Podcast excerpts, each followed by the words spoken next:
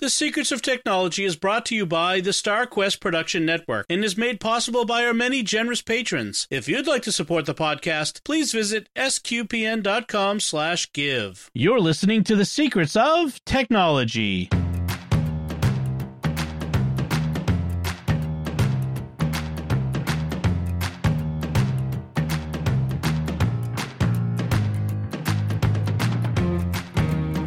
Hi, I'm Dom Bettinelli, and you're listening to The Secrets of Technology, where we discuss the technology news that's important to you from a uniquely Catholic point of view. That's easy for me to say. Joining me today on the panel are Pat Scott. Hi, Pat. Greetings and salutations. And Father Cory Sticha. Hi, Father Cory. Howdy, Dom. Before we get started, I want to let everyone know about a show on the Star Quest Network that you're sure to enjoy, and there's a reason I'm mentioning it today, because it's The Secrets of Stargate, which our Father Cory is also part of that panel, and if you've ever watched one of the best sci-fi shows of the 90s in early 2000s, it was Stargate. Stargate SG-1, Stargate Atlantis, Stargate Universe for a little while. Yep. And what a great program, and it's such a great podcast about this wonderful show, and I listen whenever I listen to it. I listen to it every week, of course, and it's so much fun. You guys have a blast, and I just listening to the episode that's coming out this Friday called Holiday, and oh my gosh, it was funny. I was laughing so much at you guys. That's one we had fun with. Yep. So check it out. It's wherever you can find podcasts, The Secrets of Stargate, or at sqpn.com/Stargate. Before we get started, we had a little bit of feedback from our recent episode last week on our favorite video games, where Father Joseph and Victor, who is also on The Secrets of Stargate, all discussed some of our favorite video games. And Scott Shields wrote in with an email. He said, my favorite arcade game is Crystal Castles. For DOS games, my favorite was DuckTales, The Quest for Gold, and I also liked most of the Mario Kart games. For PS3, there was this game called Split Second that I really liked, and for Atari 2600, I like Pitfall and Basketball. Basketball for the Atari is really simple, but it's really fun to play against. And then when we were talking about Microsoft Flight Simulator and the default airfield that starts with, he says, with regards to what happened to Meigs Field in Chicago, it's the runways were basically secretly destroyed overnight without any warning. And actually, I remember that now that he mentioned. Yeah, it was the city, the mayor of Chicago wanted the airport removed because it was right on Lake Michigan, right by downtown, which made it convenient for like commuters and executives and stuff like that. So one night he ordered his city crew to go out and just drag bulldozers down the big X's down the runway, just completely destroyed it. Right. He wanted the real estate to build on, right? I think. No, it was turned into a park, city park. Oh, right. So it's almost like an island that's, with a little causeway. Right. That's just off the coast. And they turned it into a city park now. Okay. Yeah. So I didn't get a chance to ask you guys, what do you have favorite video games that you remember? Lots. What are your favorites? You want to go, Pat? Well, I'm not as much of a gamer, so my list is really short. Myst was always one of my favorite games, and Zork, its predecessor. The old Zork games on the Apple II were just marvelous. You could build worlds inside your head from the little descriptions. Yep.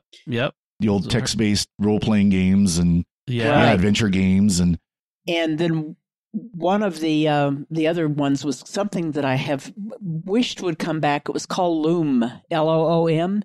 Oh. And it was a music-based game, basically, that you had to find the notes that were missing in something. And it was an adventure game, but you used musical tones in the game to advance, and it was really interesting. Sorry about that. No, that's awesome. Yeah, I remember hearing about Loom, but I never played it. Yeah, I had lots of games I loved, things I grew up with. Mm-hmm. I would say, if I had to pick one arcade game that is my favorite, it is Ms. Pac-Man. That is the one game that if I see it, like you happen to be at a bar or a bowling alley or somewhere where they've got some old arcade games, if I see a Ms. Pac-Man machine, I'm plunking a quarter in. It's that simple. Yeah. It's simple, but it's so much fun. It's still a challenge after all these years. But there's so many of those old arcade games, I grew up with playing in arcades, grew up with Nintendos and Commodore 64. I will say to this day, my favorite games in the Commodore 64, the Ultima series, which was also available for IBMs and Apples and so on. They were on everything, but Commodore's was one of the first to get those games. And so I played Ultima 4, Quest for the Avatar, over and over and over. So much fun. Just those old role-playing type games. Yep. Final Fantasy for Nintendo. I could go on and on. There's so many games that I just love. Doom. We played Doom in high school. Yeah. It was just coming out when I was in high school, and the school got brand new 486s, top of the line 486s, Windows 3.1, 4 megs of RAM. These were pretty hot for the day. And they would run Doom perfectly, and they were in the math room. So we'd finish up our math homework. Can we go use the computers now? Boom. That sounds go like play my house. Player Doom. That's my house after homeschool's done. Kids they get it done quick so they can get the iPads. I mentioned last week, and I'll reiterate, there's a great series, short documentary series on Netflix about the early days of video games. It's just some of the great ones that I recommend people check out if you at all have nostalgia for that time. It was really good. But I haven't been able to find it because I can't remember what it's called. It's like, I suppose I could Google up, Netflix video game documentary, and you'll probably find it. I've probably seen, because there was a documentary that came out a few years ago about all the old classic video games. So yeah. And by the way, if you're up for old classic arcades, of course, Wreck 'Em Ralph is such an homage to the old arcades. Oh yeah, such a great movie, such a great homage to them. By the way, the show is called High Score. That's what it was. Yep. There you go. Yeah. Yeah. So excellent. Well, just as an aside, they're beginning to bring out some retro-looking games on the Quest that people are really having fun with. I was playing one called Cartridge 81.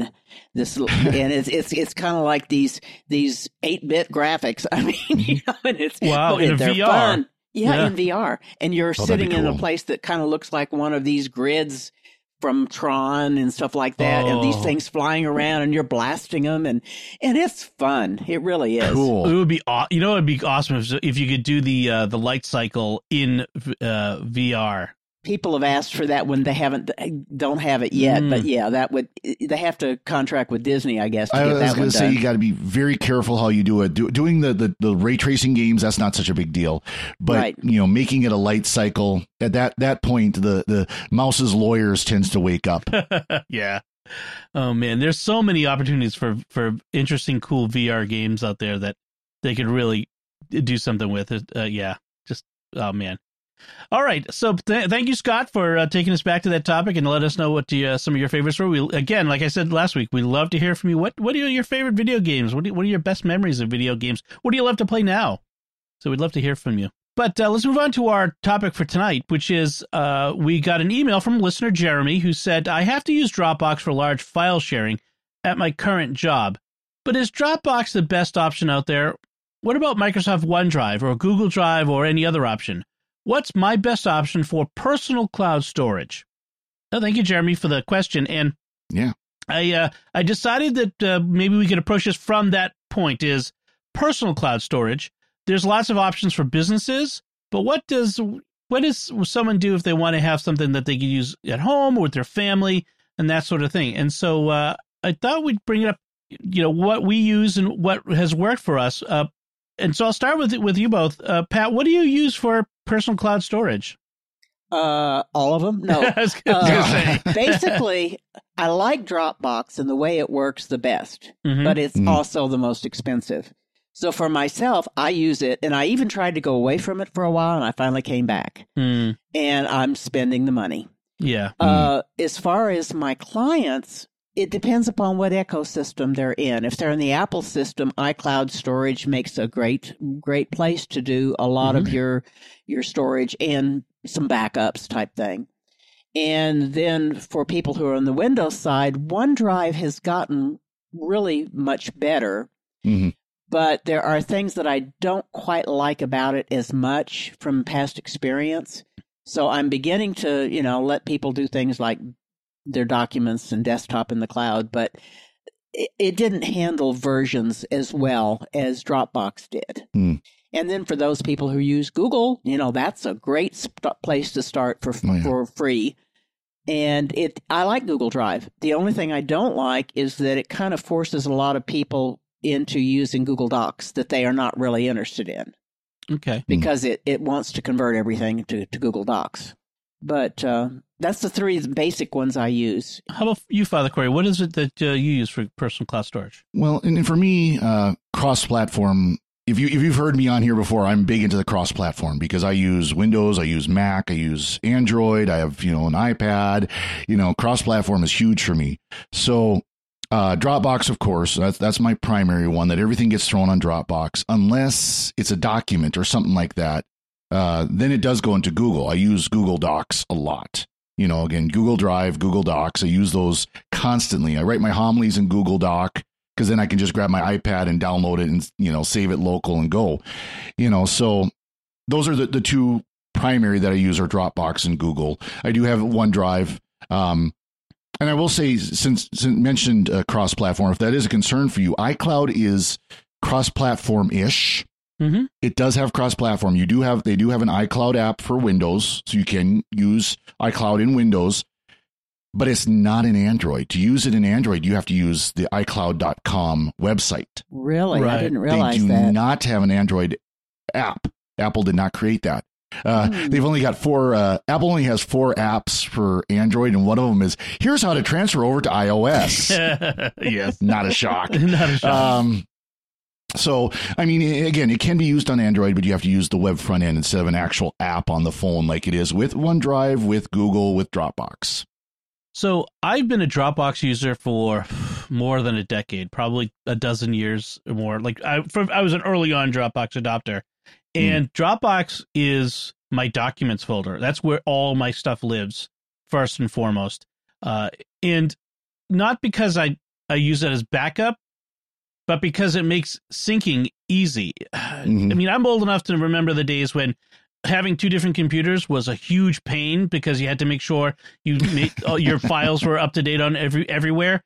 Whereas Dropbox, if it's in Dropbox, it's everywhere. And if I get a new computer, if this computer, God forbid, were to die tomorrow, right, I'd go out and get a new one and be up and running within a day because it would just, everything would be there. So I've always loved Dropbox, and I love the ability to just click on a file, right? I can right-click on a file or control-click and get a link and share that, give that link to somebody, and now I've shared that file with them. Or I could share a folder, and we do this with our podcast. Father Cory and I share a folder. He drops his file in it at the end of the recording, and it's there for me, or, Pat does the same thing. So that's really great. There is a sort of versioning, like Pat mentioned, where if you accidentally, or someone in the group deletes a file, you can get it. Mm-hmm. You can go onto their website and get it back. You can do selective syncing, which I really like, where I share a folder like with Jimmy Akin from Mysterious World, and his research is gigabytes and gigabytes of research. And it would take up half my drive if I didn't say, don't sync everything. Just let me choose what things I want to reside locally. So I really love Dropbox and its utility. A couple of the downsides, I think, Pat, you mentioned, is the cost. So there's a free tier. You get 2 gigs, and it can use it on 3 devices. Mm-hmm. It's very stringent that way. Yeah. Yes. And that 3-device limit is relatively new.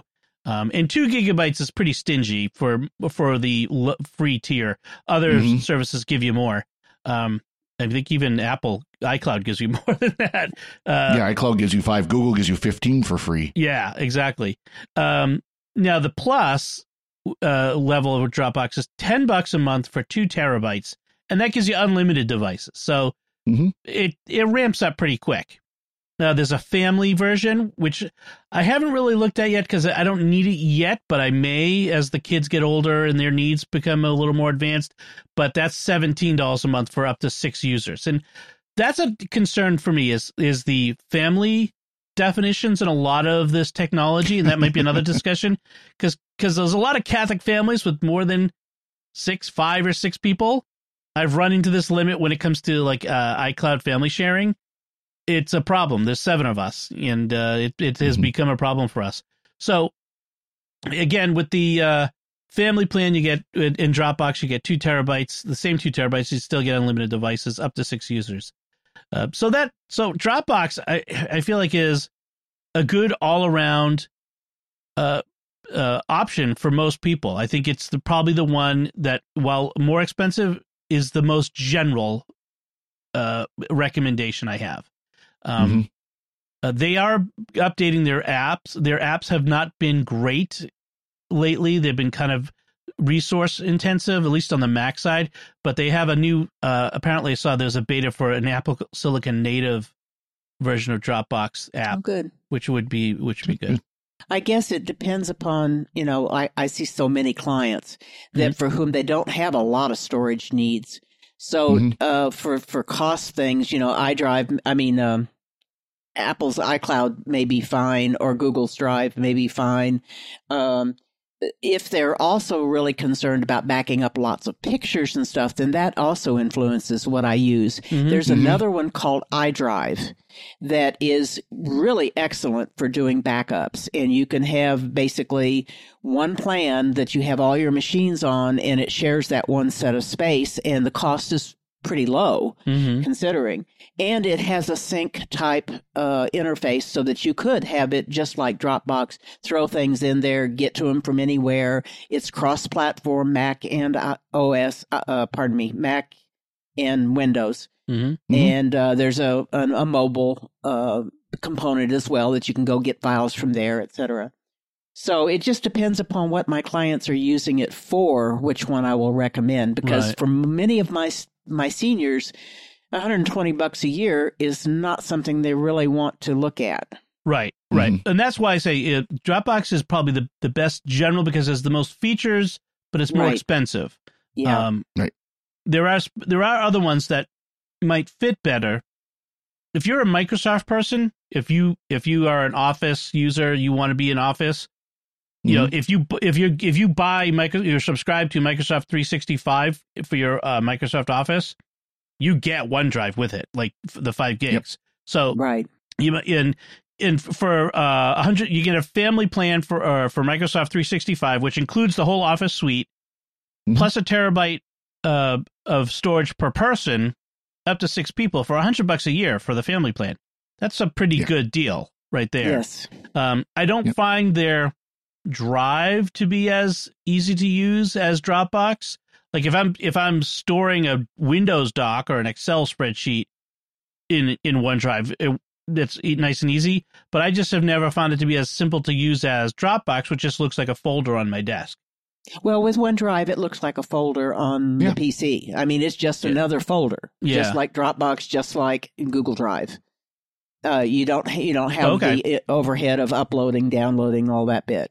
Okay. Yeah, so, Mac can do it with the OneDrive app, where it's just a folder as well. Oh, okay. I guess I didn't set it up that way on the Mac app. Okay, good. Well, then that makes some sense too. Then, all these do that. OneDrive does that. Google Drive does that. Right. Dropbox does that, where it's just you save to the Google folder, you save to the OneDrive folder. Did Google not change something about that recently? They replaced their product with a Google Drive app instead of the Google Backup and Sync.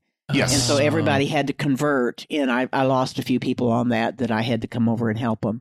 Okay. But it's a much better app. It greatly improved the app from what they had before. It was the old Google app was terrible. So I do want to make one caveat for all of these services, that if you have something like a database, or you have something like you're using Outlook and you've got a local storage file, or you've got QuickBooks, or you've got Quicken, do not put your data in the cloud storage, because it will try to synchronize pieces of it at a time and corrupt it, or at least it always has had that risk. Yeah. Right. So I always make sure that if you're something like that, I put it on the local drive and then let it dump its backup into the cloud storage. Some programs are designed to be able to live in cloud storage. So, so keep an eye on that. Yeah. I think that's gotten better. I think a lot of these cloud storage applications have gotten smarter about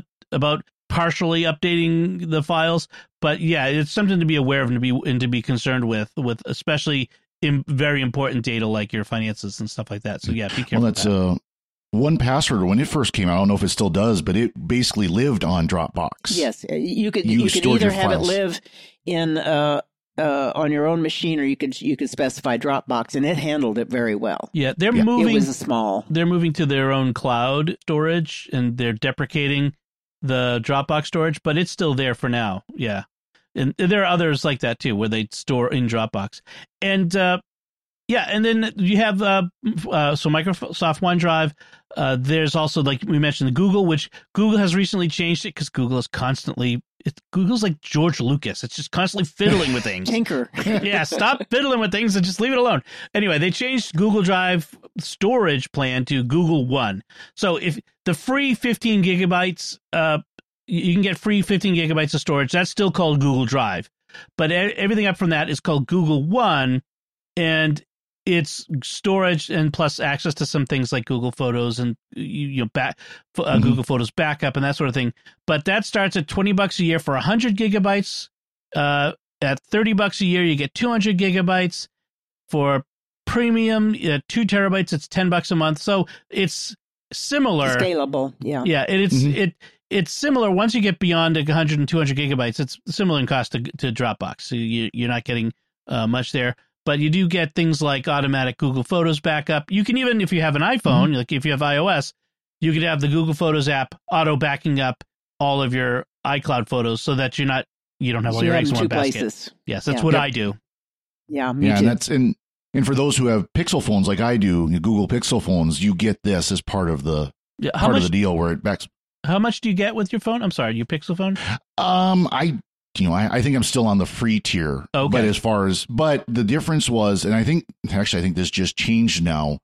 No, for the first year after getting the Pixel phone, you get unlimited photo storage. Okay. Yeah, they changed that for everybody else. It's no longer the high quality photos that are being stored. Correct. Unless you're paying on you're paying for that. And the for the Pixel phone users, it doesn't count against your data. So I've got a bunch of photos on Google Photos, and I've only got the 15 gigabyte plan. Right. But it doesn't count against my 15 gigabytes.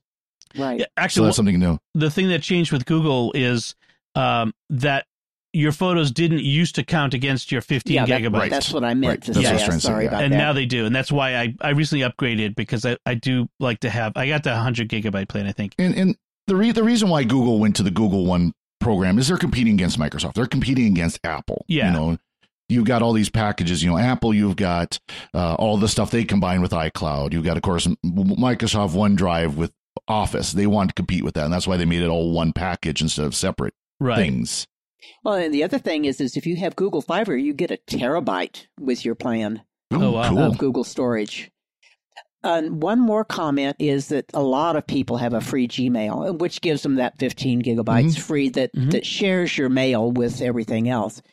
If you do have a Google One storage plan, you get tech support for your Gmail, which that's one problem that a lot of people have with a free email system. They don't have tech support if they get locked out or they've got a problem or whatever. But if you've got Google One storage, you got support. And my brother-in-law actually had problems that he had somehow he was changing his password, the dual authentication kicked in, and something went wrong, and he no longer had the backup codes because they changed some during this moment. He was generating new backup codes, and they got lost. So for about 2 weeks, he thought he'd lost everything in his Google stuff. But he went and looked after I told him, and he had Google One storage that he had bought some extra storage. So he was able to call them up and get them to reload everything and unlock his account and let him back in. That's great. That's good to know, because a lot of these companies, that's a concern. What happens if you have a problem with your Dropbox? What happens? Who are you going to contact at Microsoft or Google or even Apple? I mean, Apple tech support is better than most, but that doesn't mean that they're going to get you into your Apple Drive. Right. But it's good that they're giving that tech support, because there used to be no other way to get support. Early on in Google, when I had a problem with them, I was able to get to a place on a website that let me put in a request for a phone call, and I had to secure it with a credit card, but they never charged me. I see. But they did that, and then they called me back, and we resolved the problem. But I don't even mind if they would do something like that for these a lot of these companies, but there is no support typically on most of these things. So the other big one I haven't mentioned yet is iCloud. Well, we've mentioned what didn't dive into it, but iCloud Plus. Mm-hmm. So you get 5 gigabytes free. You can just sign up and get 5 gigabytes of storage free. You can for $1 a month you get 50 gigs. For $3 a month you get 200 gigs, and for $10 a month you can get 2 terabytes. There are also ways to get more storage above that, but that's a little more esoteric, and it's not. It didn't look simple to me. You can share that space with up to 5 other family members. You get things like iCloud Photo Library to store all your photos, and then if you get an Apple One plan, you get that storage, plus you get access to other services like Apple Music and Apple TV Plus and Arcade and that sort of thing. So for $15 a month, you can get all that stuff, plus 50 gigabytes of storage, so on and so forth. The family plan, you get 200 gigabytes, and the Premier is $30 a month, but you get Music, TV Plus, Arcade, iCloud with 2 terabytes, News Plus, Fitness Plus. So they're really trying to push you to getting the whole enchilada, that sort of thing. Mm-hmm. But so if you are all in on the Apple ecosystem, this may be the one you want to get. If you're, if you don't, like you said, Father, there's a Windows iCloud, app, but really, if you are an Apple person, this is the one thing you would consider. I get it because we have a very large iPhoto library, and I wanted to be able to store my things in it. Plus, I want Apple Music and stuff like that, so I got the Apple One plan. So I had to laugh at my dad. He's not going to listen to this, so I can tell this story on him. But I'm going to tell. Yeah, exactly. So my mom had an old, was it the 5SE or whatever, the lime green plastic one, and AT&T said, "Okay, this thing's too old. We're sending you a new one," and they sent him a new, XR, 10R. And she's like, okay, Dad had broken his phone. Mom wasn't using hers. So it's like, well, why don't we put yours on, make yours the new phone?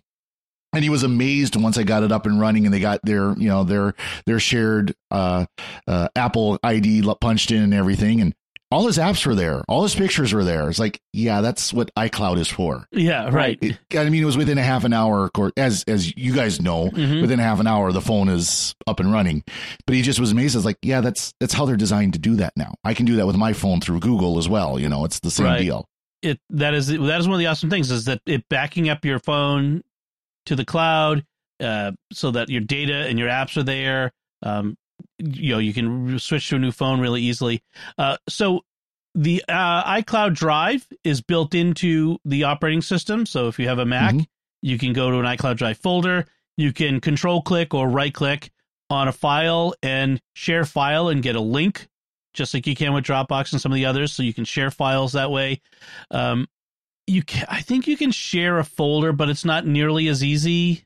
It's not quite the same. It's you have to create a shared folder, I think, and I've never done it because I just don't need to, because I do it with Dropbox. Yeah. Dropbox and Google do it so much easier, Now, when you share a file, did the other person have to have an Apple account of any sort? No, it will take them to a web browser if they don't have Drive, that sort of thing. So yeah, it'll share it through a browser. Yeah, and you could share it directly through iMessage. Like it will share through the apps if they're a Mac user or iOS user. So there's some nice features there. I'm a Mac user. I'm an Apple guy, so I have all these. I have it, so it's there. It's used for certain things. But again, my primary place that I use is Dropbox, just because I've used it for so long, and it just is. It's easy, and.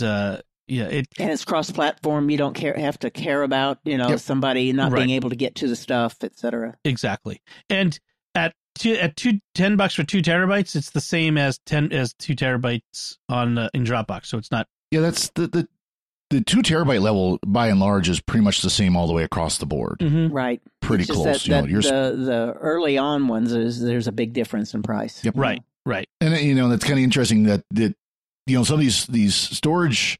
Or more than most people have in their computers, more than their hard drives or their SSDs. Right. How many people actually have 2 terabyte drives. Not as many as it used to be, yeah. But, yeah, I mean, I have a 2 terabyte SSD on my computer mm-hmm. now, but yeah, it's not the most common thing. And part of it is because people are storing more things in the cloud and not syncing them. And that's one of the things why Dropbox Selective Sync is so good, because I could have these files in Dropbox and not residing on my small SSD and not have to worry about it as much. Well, and there's the additional thing with Dropbox. You can say, I want to have all of them available, but it's when I click on them that brings it down. Or you can have selective sync, in which case you don't even see that other file or folder exists. It doesn't even show up. Right.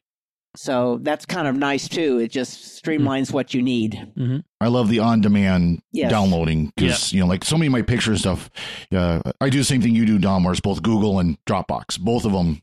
The phone updates both of them at the same time. Yep. And it is nice when I want to look at a picture in Dropbox. I just, it hasn't downloaded yet. Click on it. Wait about 5-10 seconds. There it is. Exactly. I think we glanced at that one, but Dropbox has some features where it will do automatic backing up your photos from your phone to a folder that doesn't count against your storage. It used to be that it didn't. Okay. Dropbox does. I remember them saying it didn't count against your storage early on, but I think they've changed that since then. In the very beginning, if you told it you wanted to back up your photos, it increased your free storage. You know, like you would get an extra gigabyte of free storage if you said back up my photos. So in a sense, it was free. They stopped doing that. So we should mention a couple other options that have come up when we talked about this with our other panelists. And folks mentioned, you could use things like Amazon AWS, the Amazon's cloud, or Wasabi, which is it's like Amazon AWS, but it's less expensive. Both are kind of complicated to set up and use. I wouldn't recommend them as personal cloud storage, frankly, unless you are a geek like we are, like the folks on our panel. And with these you pay for storage, but it's a pittance. It's like, you know, cheap. You get terabytes and terabytes for much less a month. And you with AWS you do pay for bandwidth, but with Wasabi you don't. Like for downloads, you pay for downloads with AWS. So really? It's complicated, and you need specialized software to work with it. So, not highly recommended. Speaking of software, there's a couple of software tools I want to mention. One is called Arc, ARQ, at arqbackup.com. So it's either $50 purchase outright or $60 a year, and with a subscription, it includes, you can put it on 5 computers, and you get a terabyte of storage. And it's really more of a backup solution than it is a cloud storage solution, but it literally works with every cloud storage situation out there. Every service, AWS and Wasabi and Backblaze B2, but also Dropbox, Google, and it will store stuff everywhere. And it will do the work for you of storing the things to fill. It fills up this one, and then it fills up that one, and it fills up that one. I mean, it's magical software. It's kind of amazing when you look at it.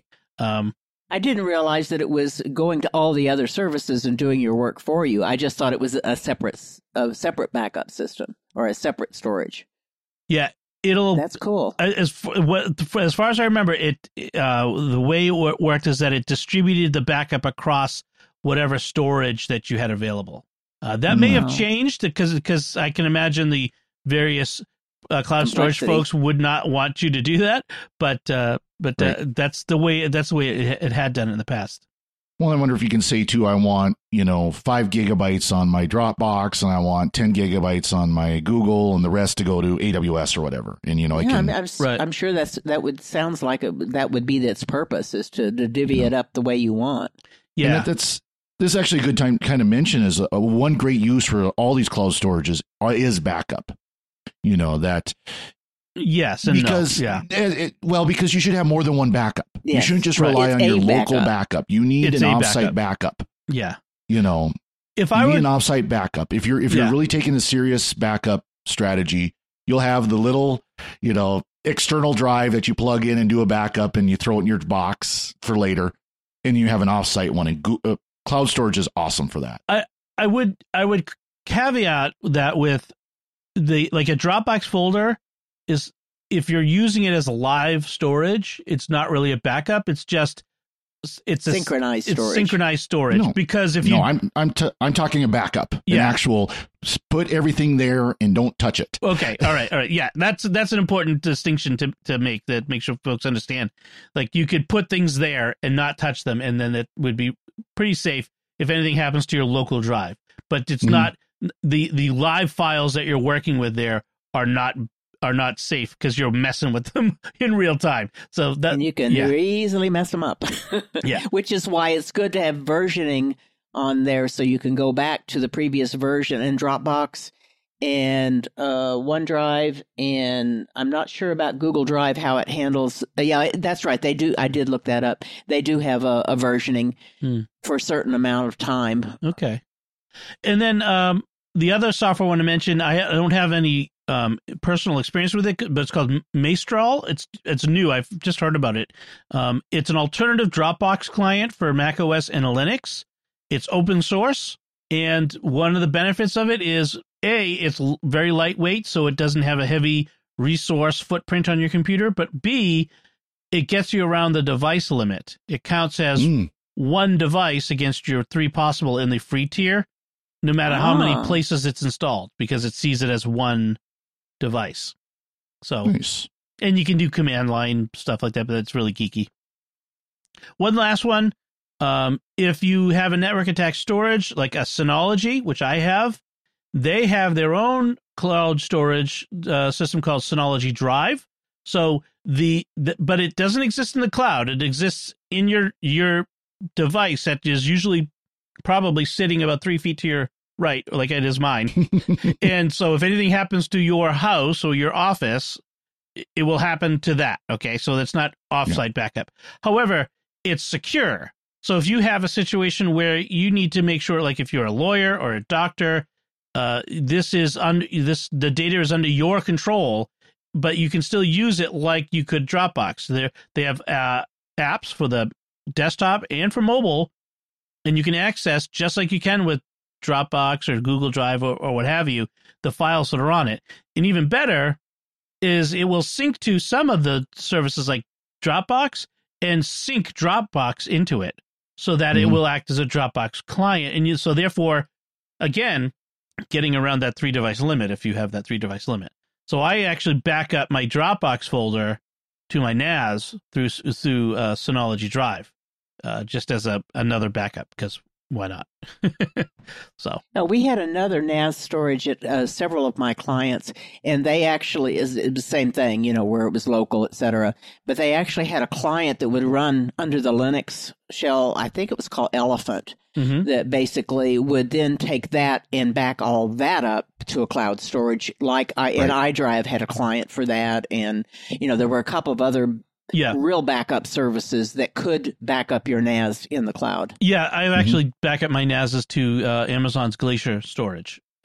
That's constantly real-time backup all the time of moving stuff into it. But yes, you can do that too. You can back up, and they have Synology also has something called Hyper Backup, which you can back up between drives. So if you have separate NASs in different locations and that sort of thing, but that's a little more advanced. But that's possible too.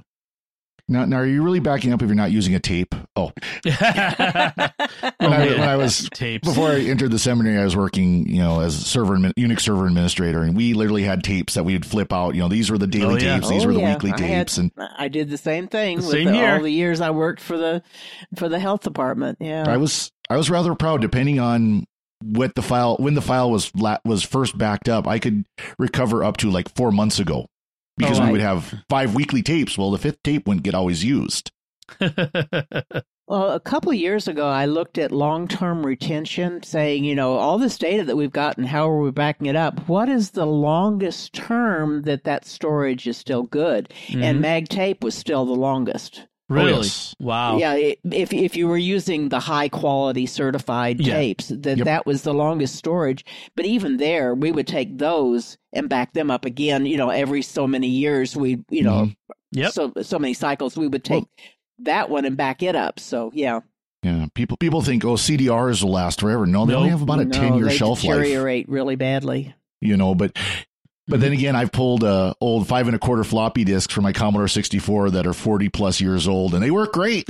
No, I've seen floppies that deteriorate. I've seen floppies deteriorate in a year, so I mean, yeah, it depends. But it's just funny though that old of a media and it still works. Yeah, and the other thing that hard drives, I've had people that would copy a hard drive, sit it on a shelf, come back, 5 years later, and it's no longer accessible. Mm-hmm. Mm-hmm. And there are some theories about hard drives maybe demagnetizing over time. Yeah, I've heard that.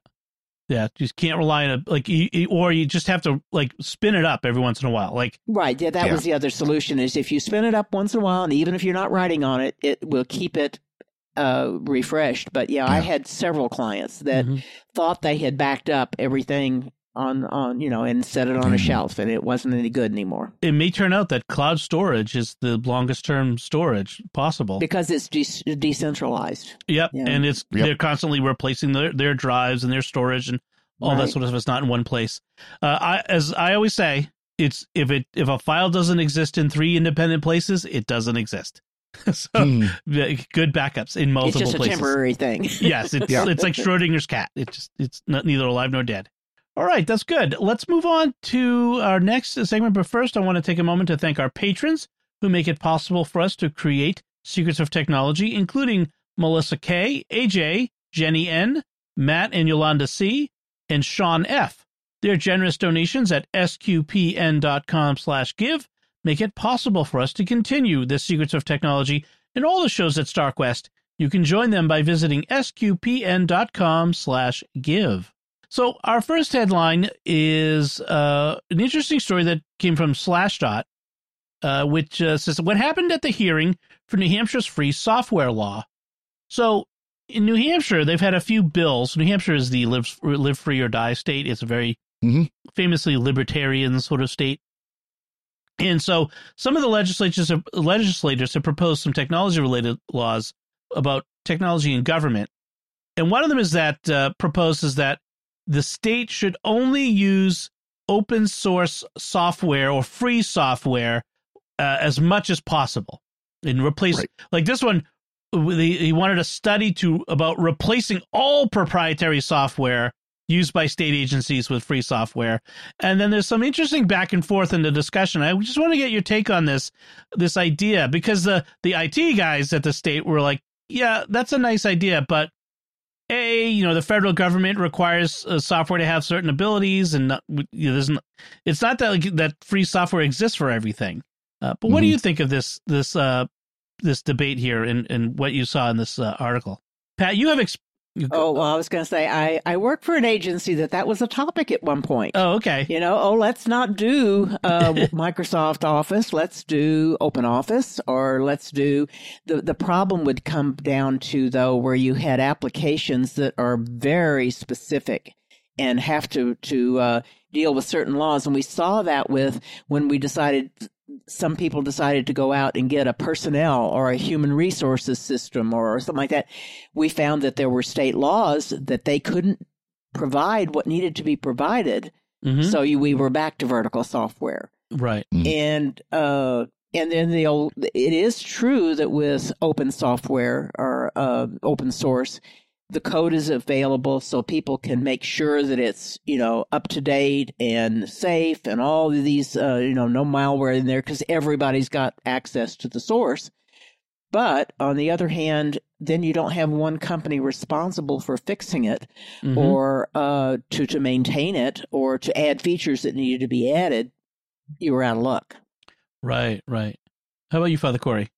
Well, I'm very much an advocate of open source free software, because like you said, Pat, it's open, it's available, people can download and use it, and I think there are a lot of cases in many of these government agencies where they could find use for some open source software. Most I would venture that most people. In most governments who use Microsoft Office are like most people in most corporations who use Microsoft Office. They don't need 99.999% of what Microsoft Office provides, because what was the study? It wasn't even that long ago. There was a study where It was something like people don't use like 98% of what Microsoft Office can do. Right. They use it to write up letters. They use it to, do spreadsheets, simple spreadsheets, so on. And open source works great for that. But like you said, Pat, there are going to be times when a certain thing needs to be done a certain way. And you do have the issue of, okay, if New Hampshire goes to OpenOffice, LibreOffice, now it's more commonly known as, and you've got every other state is using Microsoft Office, you are going to have compatibility issues. You are going to have, concerns about formatting. Fewer than it used to, because, fewer issues than it used to, because now, both of them will read and write Microsoft Word files easily. Yeah. It's just that when you get a really complicated document, fonts may not be the same, et cetera. Yeah. Right. Yeah. So it's there are concerns. And like you said, there are going to be times when, well, we could use this software, but it doesn't support this law we just passed. And, oh, by the way, we can't afford the programmers to actually go in and put that in. So now we've got to use this other software that does. So I'm all for it. And frankly, I'm all for saying if you can use free software, open source software, do it. And yeah. I would venture too that the state is using open source software because everybody's using open source software. Right. We're using open source software right now. You just might not realize it. Yeah. Right. Well, and I like the other bill that was proposed by one of the legislators, which is state agencies must use open source software when it is the most effective software solution. That's a good way to put it. Yes. Yeah. So because there is a tendency, I think, sometimes in some quarters that to think that if we have to pay millions of dollars for this, it's better. Like if I have to go out and spend a lot of money on this, that must make it a better solution. That is not always true. So, you want your IT director and his people who work for him to be open-minded about such things and to be willing to go for the most effective. And frankly, part of it is, to dealing with corruption in government and people, giving contracts to favored developers and that sort of thing. And you always hear these stories about, the Mass Transit Authority has a new ticketing system that they spent $35 million on over the last 2 years and it doesn't work. It's like, right. It's like, I'm not sure there's an open source ticketing system that would have worked, but you just, that's the sort of thing we hear about and we want to avoid. And there are companies out there that do develop open source software. Yeah. Red Hat is probably the most well-known, but there's others as well. So they are out there and they are available. It's just, finding them. Are they willing to do the project that you're presenting to them and so on? But there still is the kind of the mindset. And Pat, you probably remember this phrase. Nobody ever got fired for buying IBM. Oh, yeah. No, I wasn't. I've heard that one, but that was an old computer phrase. Yeah. That was an old, when IBM was the mainframe masters, no one ever got fired for buying IBM. Well, I think today you could say no one ever got fired for buying Microsoft. Right. Well, that was one of the big things about our agency was the medical oriented place. WordPerfect was the office of choice for so many years. Oh. And somebody came in and top agency and said, nope, we're doing Word. And it was not a better product. No. And so, that happens too. So our next headline, Pat, I saved this one for you. Uh-oh. Cows use VR googles, tricking them into thinking it's summer to reduce stress, anxiety, and produce more milk. So I would hate to spend that much on VR for a cow. I don't know. I'm trying to figure out, does it work for humans too? Because we can use it, right, Dom? Yes. Well, actually, there are cases where they're using it in medical situations, in dental situations, and things like that to reduce stress for patients. And so what this is an experiment this cattle farmer in Turkey did, where he fitted his cows with VR goggles. That were showing them images of summertime and green pastures, and that got them to be happier and to produce more milk in the winter. So they increased milk production from 22 liters to 27 liters a day. Wow! So and reduce their stress and anxiety, which makes them healthier. But stressed animals tend to get sick more often. They need a good exercise program for them, though. Yes, they do. Yeah. I do wonder, though, I think just kind of off the top of my head, in Turkey, it might be more practical because the weather extremes in Turkey aren't quite as bad as they are, say, Montana. Yeah, yeah. And I can see it actually being a problem here because if the cows think it's summer, they're not going to go try to find shelter when the storm moves in. Yeah, exactly. Right. By the way, Pat, the exercise program for the cows is called Beef Saber. Nice.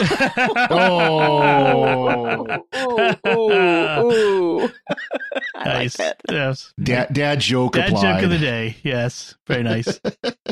Oh, man. All right, let's move on to our picks of the week. Pat, why don't you go first with your pick of the week? Well, I looked to see whether you had ever mentioned this one before in the picks of the week, and I didn't see where you had. So I'm going to steal your idea that you gave me at one point.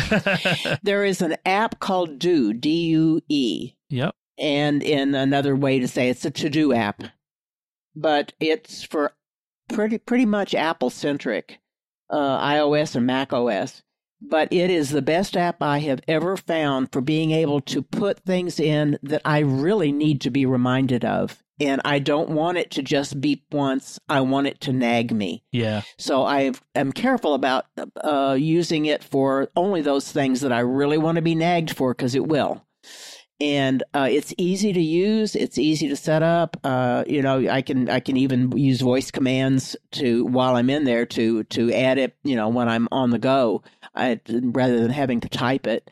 But it's just been a really helpful app for me, and it is paid. But I think it's only $8 for it. Yep, best $8 I spent on an app to nag me. But you're right. It is. It is best when you restrict the reminders to the most essential ones, like medicine. I have one to nag me about taking my medicine every night, after dinner, and it goes off, and you can tell how often to nag you, but mine nags me again every 5 minutes until I do it. It's a great app for that. Yeah, I really. Yeah, my big one is making sure I've gotten the compost and the garbage out, and I always forget, and so it'll pop up, and I'll say, yeah, I'll do that in a minute, and yes. I forget, and then pretty soon it pops up and tells me, you really need to get that to the curb. Yep, it doesn't quite say it that way, but yes. Yes, trash and recycling. There's a few. I got a handful of things that I wanted to remind me to do, some once a week, some once a day, and it's perfect for that sort of thing. It is a great app. What I found, too, is, people often will come up with a prayer request, and so I will throw it on the prayer request. And if it's just a one time thing, it'll pop up. And then when I've actually, looked at it, responded to it, then it'll go away. But I've set up a few recurring ones on that. Nice. And it just helps me remember the people that I've said, sure, I'll pray for you, and then I forget. Yeah. This is, especially great for those of us who are at a point in life where we're forgetting more often than we should. Awesome. Very good pick. And Father Cory, what's your pick? So I've talked before about Chromecast. Again, I'm very much in the Google Android world, and I use Chromecast all the time. Sitting watching something on YouTube and hit the cast button, throw it up to my TV, and I've got a smart TV that I would use, but it's getting kind of slow and clunky. They keep adding stuff to it, and so it's slowing down, and so with some of my Christmas money, I got the Chromecast with Google TV. Mm. And this is the little dongle that goes behind your TV. Of course, the original Chromecast was little hockey puck that you plugged in back your TV. Well, this is just a little bit bigger hockey puck that still hooks behind your TV. And, I'm going to say that it is the Google version of Apple TV, only insofar as Apple TV is the smart TV version for Apple. And this is the Google version of a smart TV. Right. It's... very similar to like an Apple TV or a typical smart TV. It runs Android TV, so it is running Android. It works great with Android. But instead of like the original Chromecast where you had to use a phone or something to send it, this has a remote control and you are picking apps, Android apps that it shows on the TV. It's got the Google Assistant, so you can pick it up and say, you hold down the button, say, start Plex. Or show The Mandalorian on Disney Plus, or whatever, run this app. And it does a really good job of streaming all these services. It does 4K. It does But it handles all the streaming services you can think of. It, you know, and it's like I said, I mentioned Plex because I've got a Plex server. It's got a Plex app that's wonderful. It, you know, it works really well. Well, it does everything I've thrown at it so far. And the best and kind of the cool part about it. So, like I said, it's got an actual remote control with programmable features. So the power button is programmed to turn on and off your TV. Volume controls can be programmed for your AV bar or your AV receiver. Oh. So you just leave it on that channel on that input, and you can do everything from the remote. It really is, you know, like I said, if you're familiar with a smart TV, you're familiar with Apple TV, you can use one of these, and it's really simple to use. I really enjoy it. So Chromecast is the hardware. Google TV is the smart TV interface operating system. The operating system. Oh, okay. Yeah. So Chromecast is kind of their name for all of it, because Chromecast is also what they call it when you cast from a Android device too. Gotcha. Awesome. Nice. Your very first pick of the week, by the way, all the way back in episode number 1 was the Google Cast and Chromecast. So nice. Excellent. Well, I've upgraded. So yeah. No, it's been several years, so it's time to upgrade. Awesome. So my pick of the week is an iOS app called Tailor, Tailor, like, you know, the guy who sews your clothes, and the sewing bit is what's involved here. It does automatic screenshot stitching. So, like, if you've ever had you wanted to take a screenshot on your phone, but what you want to capture is longer than the length of your screen. You know what I mean? You mm-hmm. can. What this will do is you take screenshots just using the regular screenshot features where you hold down a couple buttons and it snaps a screenshot. You've done it a million times accidentally, so that you'll figure it out. And then all those go into your camera roll. Then you open up Tailor, and it automatically recognizes that you've done a series of screenshots of the same screen. It has to overlap a little so that it can recognize it, and it will stitch it together for you, which is awesome. Nice. So it's a really easy way to, if you ever had, like, I need to get this whole web page, or I have, Apple Maps, right, or a receipt, right, and it's bigger than the one length of your screen, you can screenshot it in several steps, and it will automatically stitch it together for you. So you could do, like, sometimes you want to save, like, a messages thread that you've had. Say you've had a loved one who passed away, and you want to save that, don't ever want to lose it.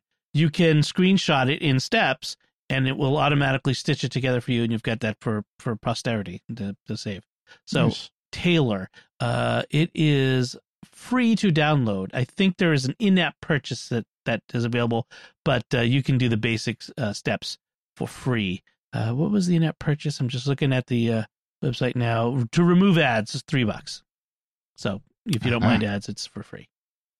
Very good. All right. So that does it for us. We would love to hear from you, your feedback on our discussion. We'd love to hear if there are personal cloud storage services, I'm trying to get it out, that you use that we didn't talk about, or if you have experiences with the ones we did talk about that you'd like to add to what we said. We'd love to hear from you. You can comment on the show at sqpn.com/technology, or the SQPN Facebook page at facebook.com/StarQuestMedia, or send an email to technology@sqpn.com. You'll find links from our discussion and our picks of the week in our show notes at sqpn.com. And be sure to join the StarQuest fan club by texting StarQuest, one word, to 66866. That's StarQuest to 66866. Until next time, Father Cory Sticha, thank you for joining me and sharing the secrets of technology. Thanks, Dom. Pat Scott, thank you as well. Glad to be here. Thank you. And once again, I'm Dom Bettinelli. Thank you for listening to the Secrets of Technology on StarQuest.